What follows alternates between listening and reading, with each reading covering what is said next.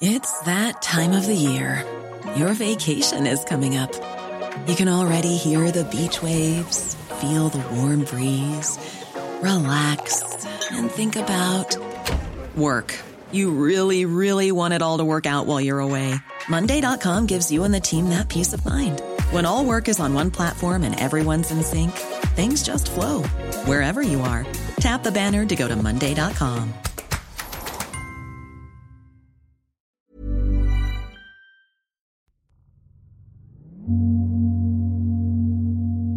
februar var det et år siden, at Rusland satte gang i en fuld invasion af Ukraine.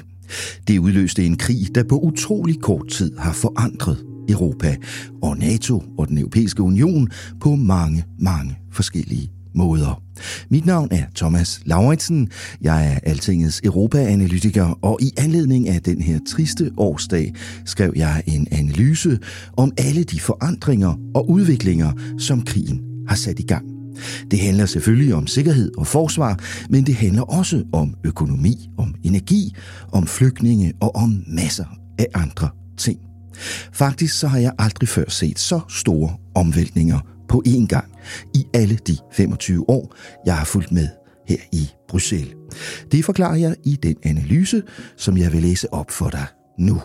Krigen mod Ukraine har forandret Europa for altid, lyder titlen, og den kommer her.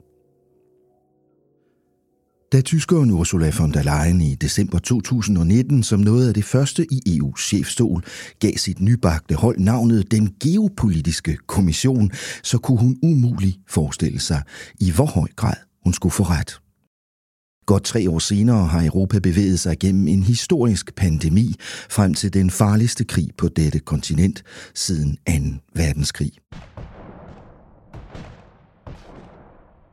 En krig, hvor Rusland nu i et år har hervet Ukraine, mens Europa og USA prøver at holde balancen i at give massiv støtte til ukrainerne, uden selv at komme i krig med russerne. Først pandemien og dernæst krigen har testet EU som aldrig før på alt fra forsyningssikkerhed til energi, flygtningepolitik, forsvar og fælles udenrigs- og sikkerhedspolitik.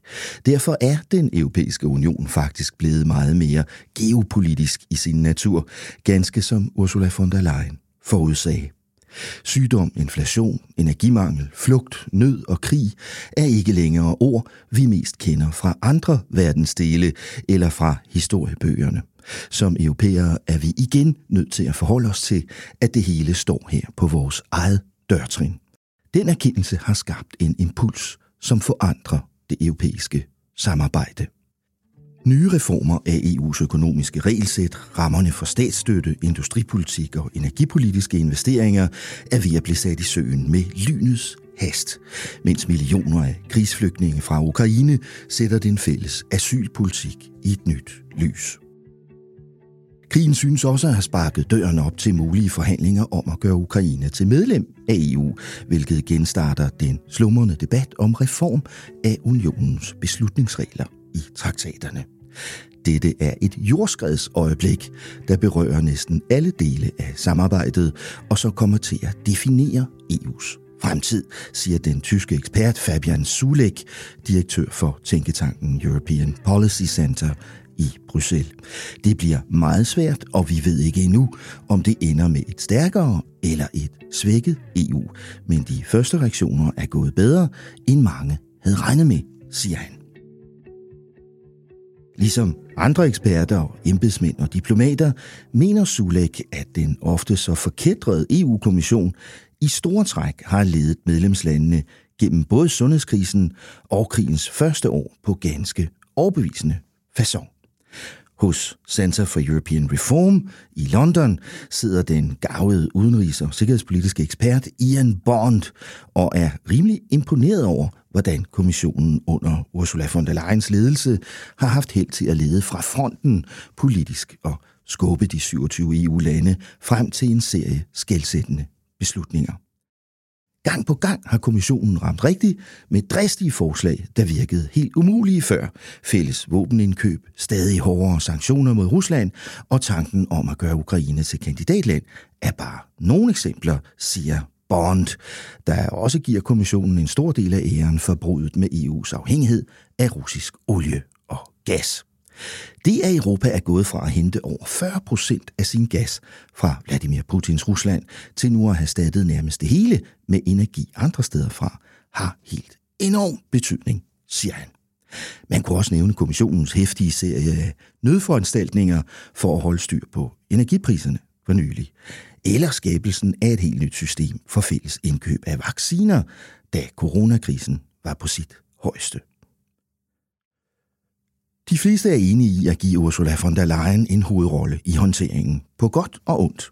På den ene side er det ikke svært at finde folk, heller ikke internt i EU-kommissionen, der er irriteret over hendes enevældige måde at lede på. Hun fylder simpelthen det hele, som en kilde siger.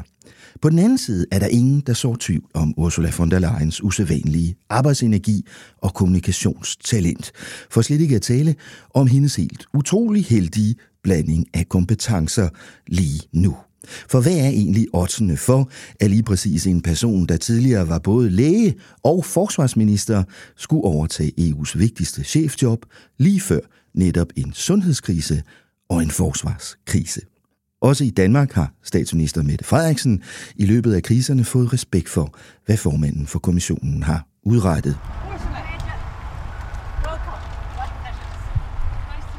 Ifølge Altingets oplysninger er Mette Frederiksen overordentligt tilfreds med Ursula von der Leyens krisehåndtering. Det er interessant set fra et dansk synspunkt, fordi statsministeren formentlig vi have været mindre glad for så unionsivrig en kommissionsformand, før de her to megakriser. Det er også interessant set fra et europæisk synspunkt, fordi de fleste europæiske ledere nok deler Mette Frederiksens opfattelse i dag. På trods af de meget forskellige holdninger til EU-samarbejdets udvikling, som også efter Brexit eksisterer i unionen, så synes der at være en stor konsensus om behovet for fælles europæiske løsninger og en accept af ledelsen fra Bruxelles.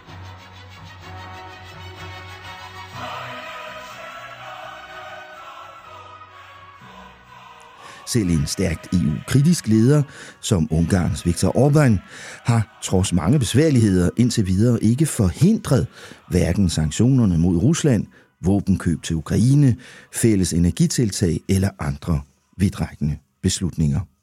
Samtidig har truslen fra Rusland udstillet en helt grundlæggende uenighed mellem Polen og Ungarn, som neutraliserer den skeptiske gruppe af Visegrad-lande. Både forsvarspolitisk og når det gælder energi, handel, forsyningssikkerhed og industripolitik, har Putins krig mod Ukraine også presset Tyskland og Frankrig til at finde hinanden i fornyede fælles ambitioner for samarbejdet. Selvom det indimellem kan være svært for EU's udenrigschef Josep Borrell at finde sin rolle i den her udvikling, så er hans udenrigstjeneste i IAS tydeligvis af den opfattelse, at der blæser nye vinde i den fælles udenrigs- og sikkerhedspolitik. Det er ikke kun i forsvarsalliancen NATO, at europæisk territorialforsvar, fælles oprustning og militær udvikling igen er kommet øverst på dagsordenen. Selvom det er næsten 10 år siden, NATO-landene lovede hinanden at investere mindst 2% af deres BNP i forsvar, ja, så er det først nu, at alle de europæiske lande for alvor går i den retning. Ikke mindst Tyskland er gået i gang med en nytænkning af forsvars- og sikkerhedspolitikken, som også kan få vidtrækkende konsekvenser for EU's militære udvikling. Udenrigstjenestens talsmand Peter Stano siger det sådan her. Krigen har hjulpet EU til at vågne op og indse, at vi er nødt til at stå sammen for at forsvare os mod risikoen for russisk aggression. Vi blev advaret om det, da Putin annekterede Krimhalvøen i 2014, men dengang lyttede vi ikke. Det gør vi alle sammen nu, siger han og fortsætter. Ingen ved vel bedre end jer danskere, hvordan denne krig har forandret alting. I gik til folkeafstemning og afskaffede jeres forsvarsforbehold på grund af den. Det er meget sigende, ganske som Sveriges og Finlands beslutning om at søge optagelse i NATO. Peter Stano påpeger ligesom andre kilder i EU-kommissionen og diplomater, som Altinget har talt med, at de indtil nu 10 sanktionspakker mod Rusland er et varsel om en hårdere og mere udfarende fælles udenrigs- og sikkerhedspolitik. Derfor er der allerede gang i en ny debat om, hvorvidt man bør afskaffe kravet om enstemmighed på det område. Det er en af grundene til, at krigen også kan blive impulsen til nye reformer af EU's egne spilleregler og beslutningsprocedurer i de nærmeste år. En anden og måske endnu vigtigere grund er, at krigen sidste sommer fik EU til pludselig at give Ukraine status som kandidat til optagelse i unionen. Det betyder jo ikke, at Ukraine bliver medlem af EU i morgen. Det er svært bare at forestille sig åbning af optagelsesforhandlinger, mens krigen stadig står på. Under normale omstændigheder ville et land så kæmpestort, fattigt og korruptionsplaget som Ukraine være meget langt fra at komme ind. Men omstændighederne er jo netop slet ikke normale. Det geopolitiske skred er så stort i disse måneder og år, at alting pludselig kan gå meget hurtigt. Derfor er der en voksende opfattelse i Bruxelles af, at Ukraine nok vil blive en del af EU inden for en overskuelig fremtid. Opgaven med at genopbygge landet efter krigen bliver så gigantisk og omkostningsfyldt, at Europa under alle omstændigheder er nødt til at investere i Ukraines fremtid. Og hvorfor så ikke gøre det til en del af optagelsesprocessen? Det betyder imidlertid også, at vi er på vej mod et meget anderledes, større og mere varieret EU, som endnu engang er ved at genopfinde sig selv. Moldova og Georgien står også og venter, og på det vestlige Balkan er flere lande allerede i forhandling. Så stor en udvidelse vil kræve reformer af EU's støtteordninger, beslutningsprocedurer og styreform. Med andre ord, en ny traktat. Der vil være dem, der frygter uro og splittelse i et samarbejde, der skal fagne millioner af ukrainere som unionsborgere. Ukrainerne vil strømme ind i vores samfund, vil nogen sige. Til det kan man svare, at ukrainerne faktisk er her i forvejen. Ifølge FN's flygtningehøjkommissariat UNHCR er omkring 8 millioner ukrainske krigsflygtninge lige nu spredt ud over det europæiske kontinent. Her tæller FN i midlertid Rusland, Hvide Rusland og andre lande med, så tallet skal lige justeres. Gør man det, bliver det til omkring 4,6 millioner ukrainere, der har opholdt sig i de 27 EU-lande som flygtninge i februar 2023. Før krigen brød ud, boede der i forvejen omkring halvanden million ukrainske indvandrere i EU. Der er altså i alt over 6 millioner ukrainere, der bor i EU nu. Flere end hele Danmarks befolkning. Langt de fleste af dem må formodes at rejse hjem igen, når krigen er slut, især hvis den økonomiske genopbygning af landet kommer hurtigt i gang, og hvis Ukraine er på vej til at blive medlem af EU. I den forstand skaber krigens exodus ikke alene en helt ny og aldrig før set flygtningesituation i Europa. Det er samtidig et stærkt argument for at give ukrainerne et land at rejse hjem til. Også den erkendelse betyder, at EU er nødt til at forandre sig nu. Der bliver ingen vej tilbage efter det her, siger Peter Starno fra den europæiske udenrigstjeneste. Den europæiske union bliver aldrig som før igen.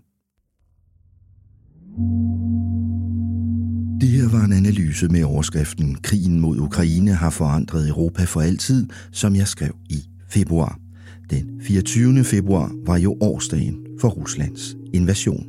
Jeg hedder Thomas Lauritsen.